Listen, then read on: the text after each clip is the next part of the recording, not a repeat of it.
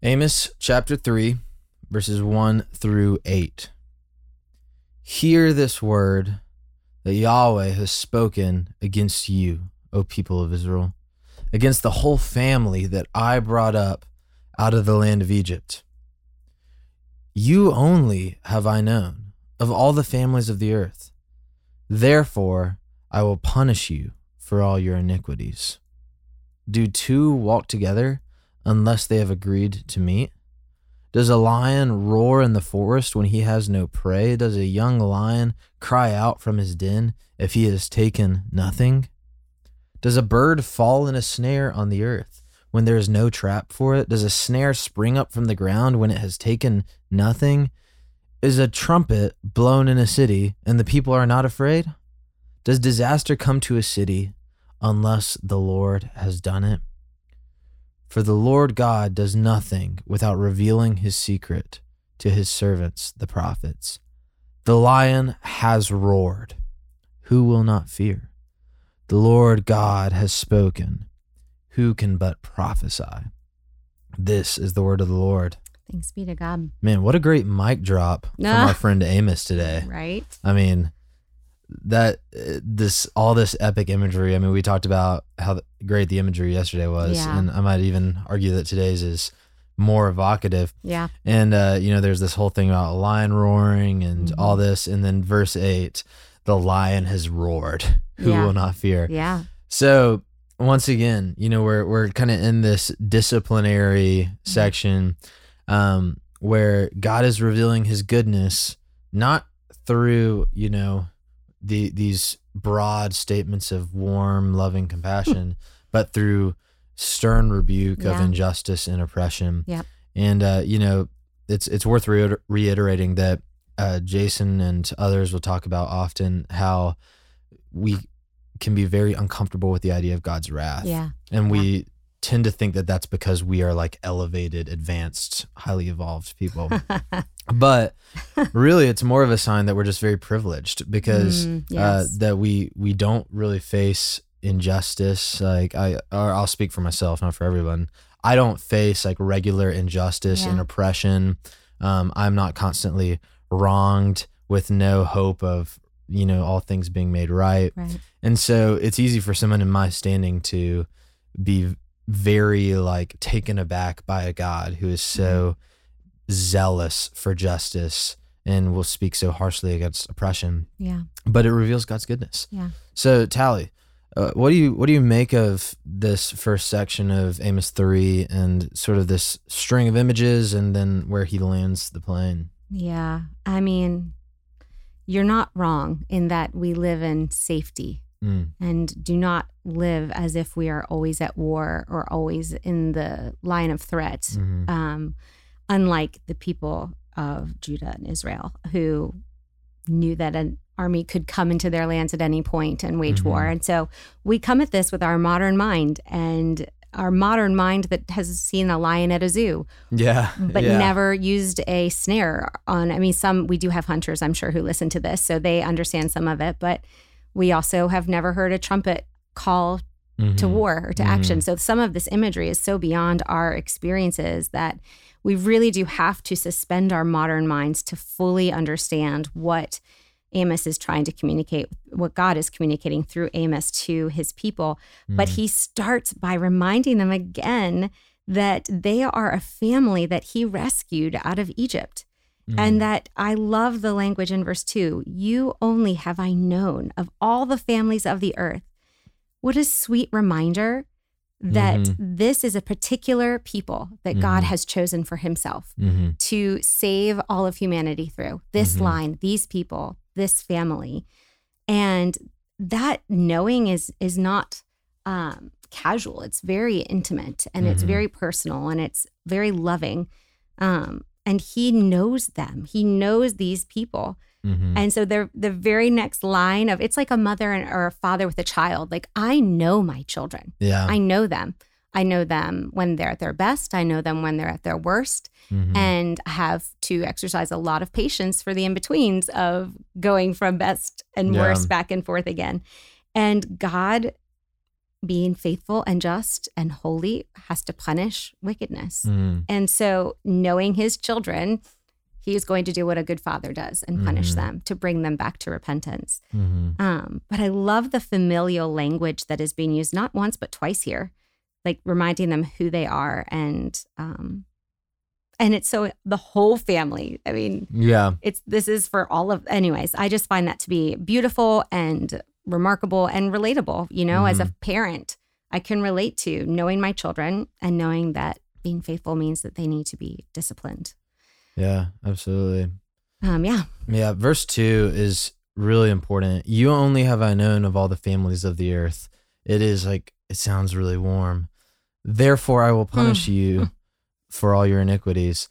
And I think one of the things that this pulls out is that we, we talk about this on O D R some, but I, I am, do not subscribe to the belief that like all sins are equal. Mm. And I think that that is something that's taught uh, a lot.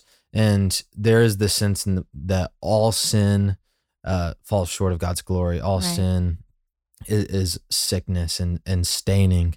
But that scripture actually clearly lays out like degrees of wickedness mm-hmm. um, and, and heights of rebellion. Yeah.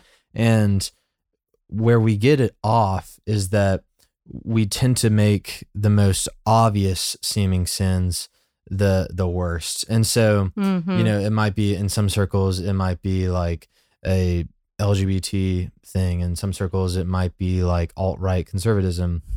But right. these very outward manifestations yeah. of like, that doesn't look like church at all. Right. Like, you know, blah, blah. But what scripture clearly lays out is actually the more revelation you have of the good news of God's kingdom. Yeah. And the more access you have to knowing God yeah.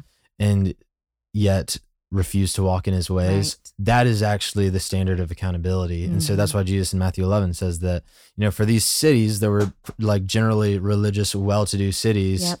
uh, where he was like generally, uh, you know, welcome, but also kind of opposed and all that, that those cities will actually face a higher judgment yep. than Sodom. Yep. And yep.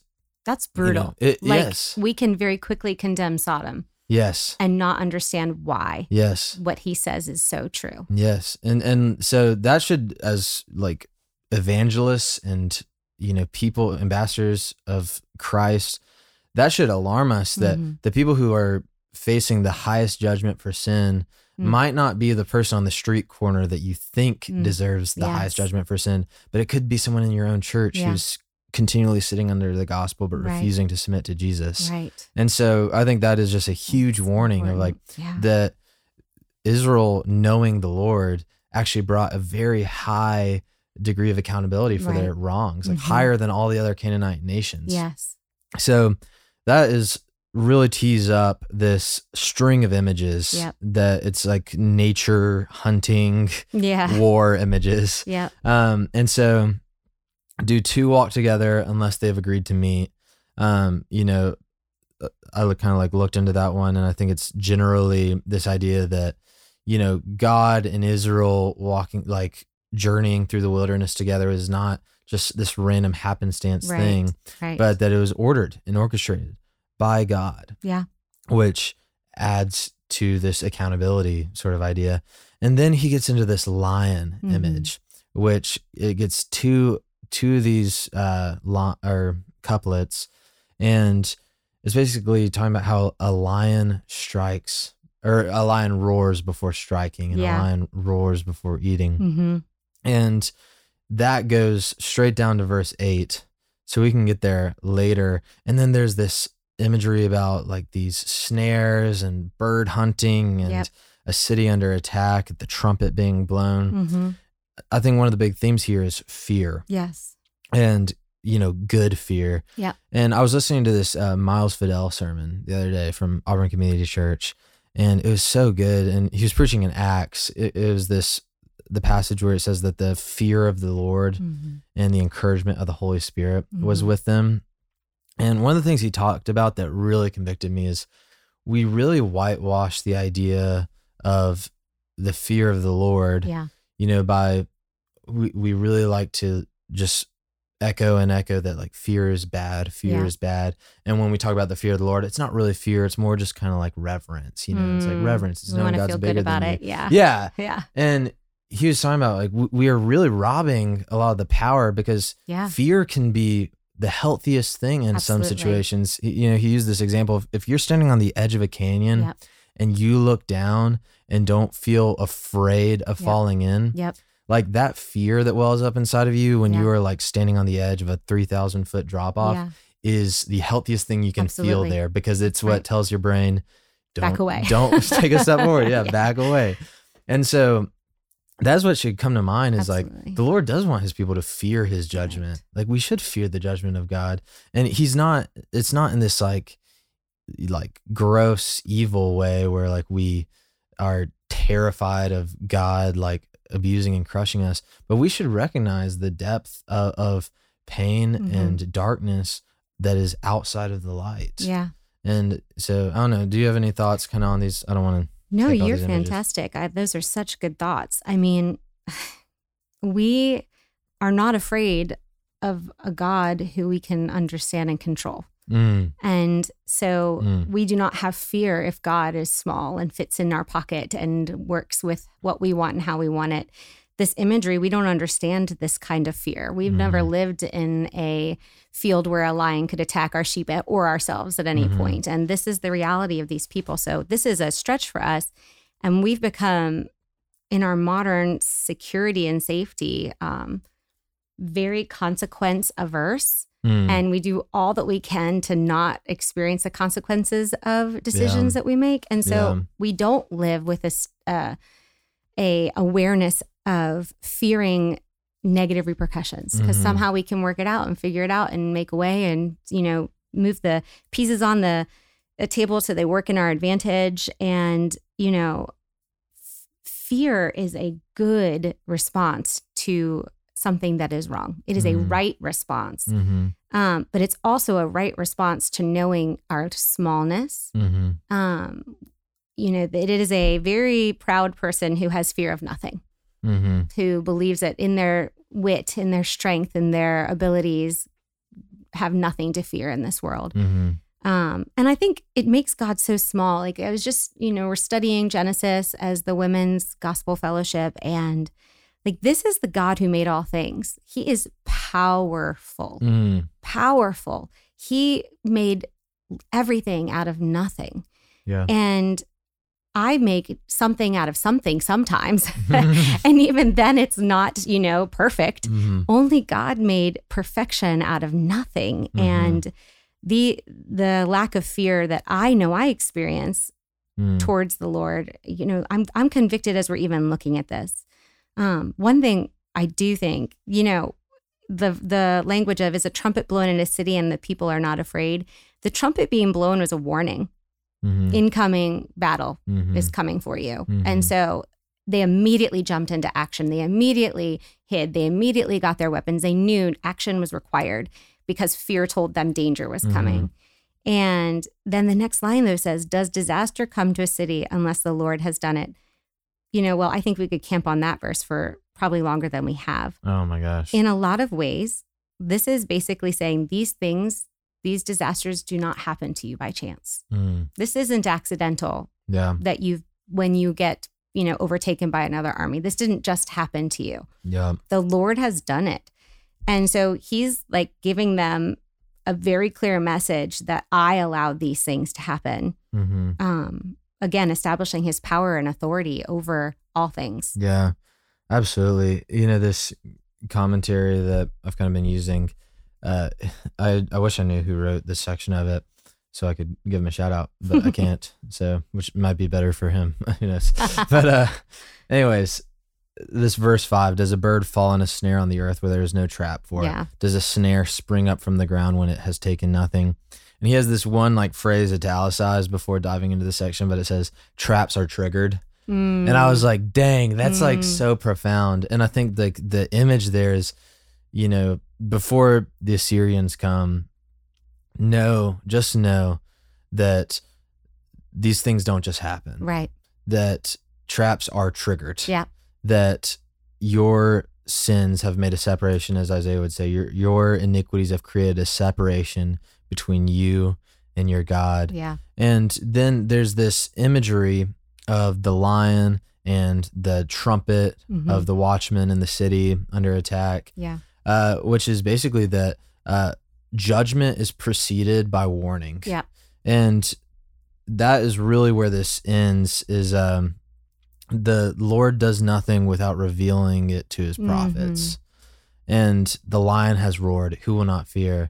And I thought that the way that this commentary breaks into that is so good. I'm yeah, just going to read it verbatim. It says, Yahweh is a God of compassion.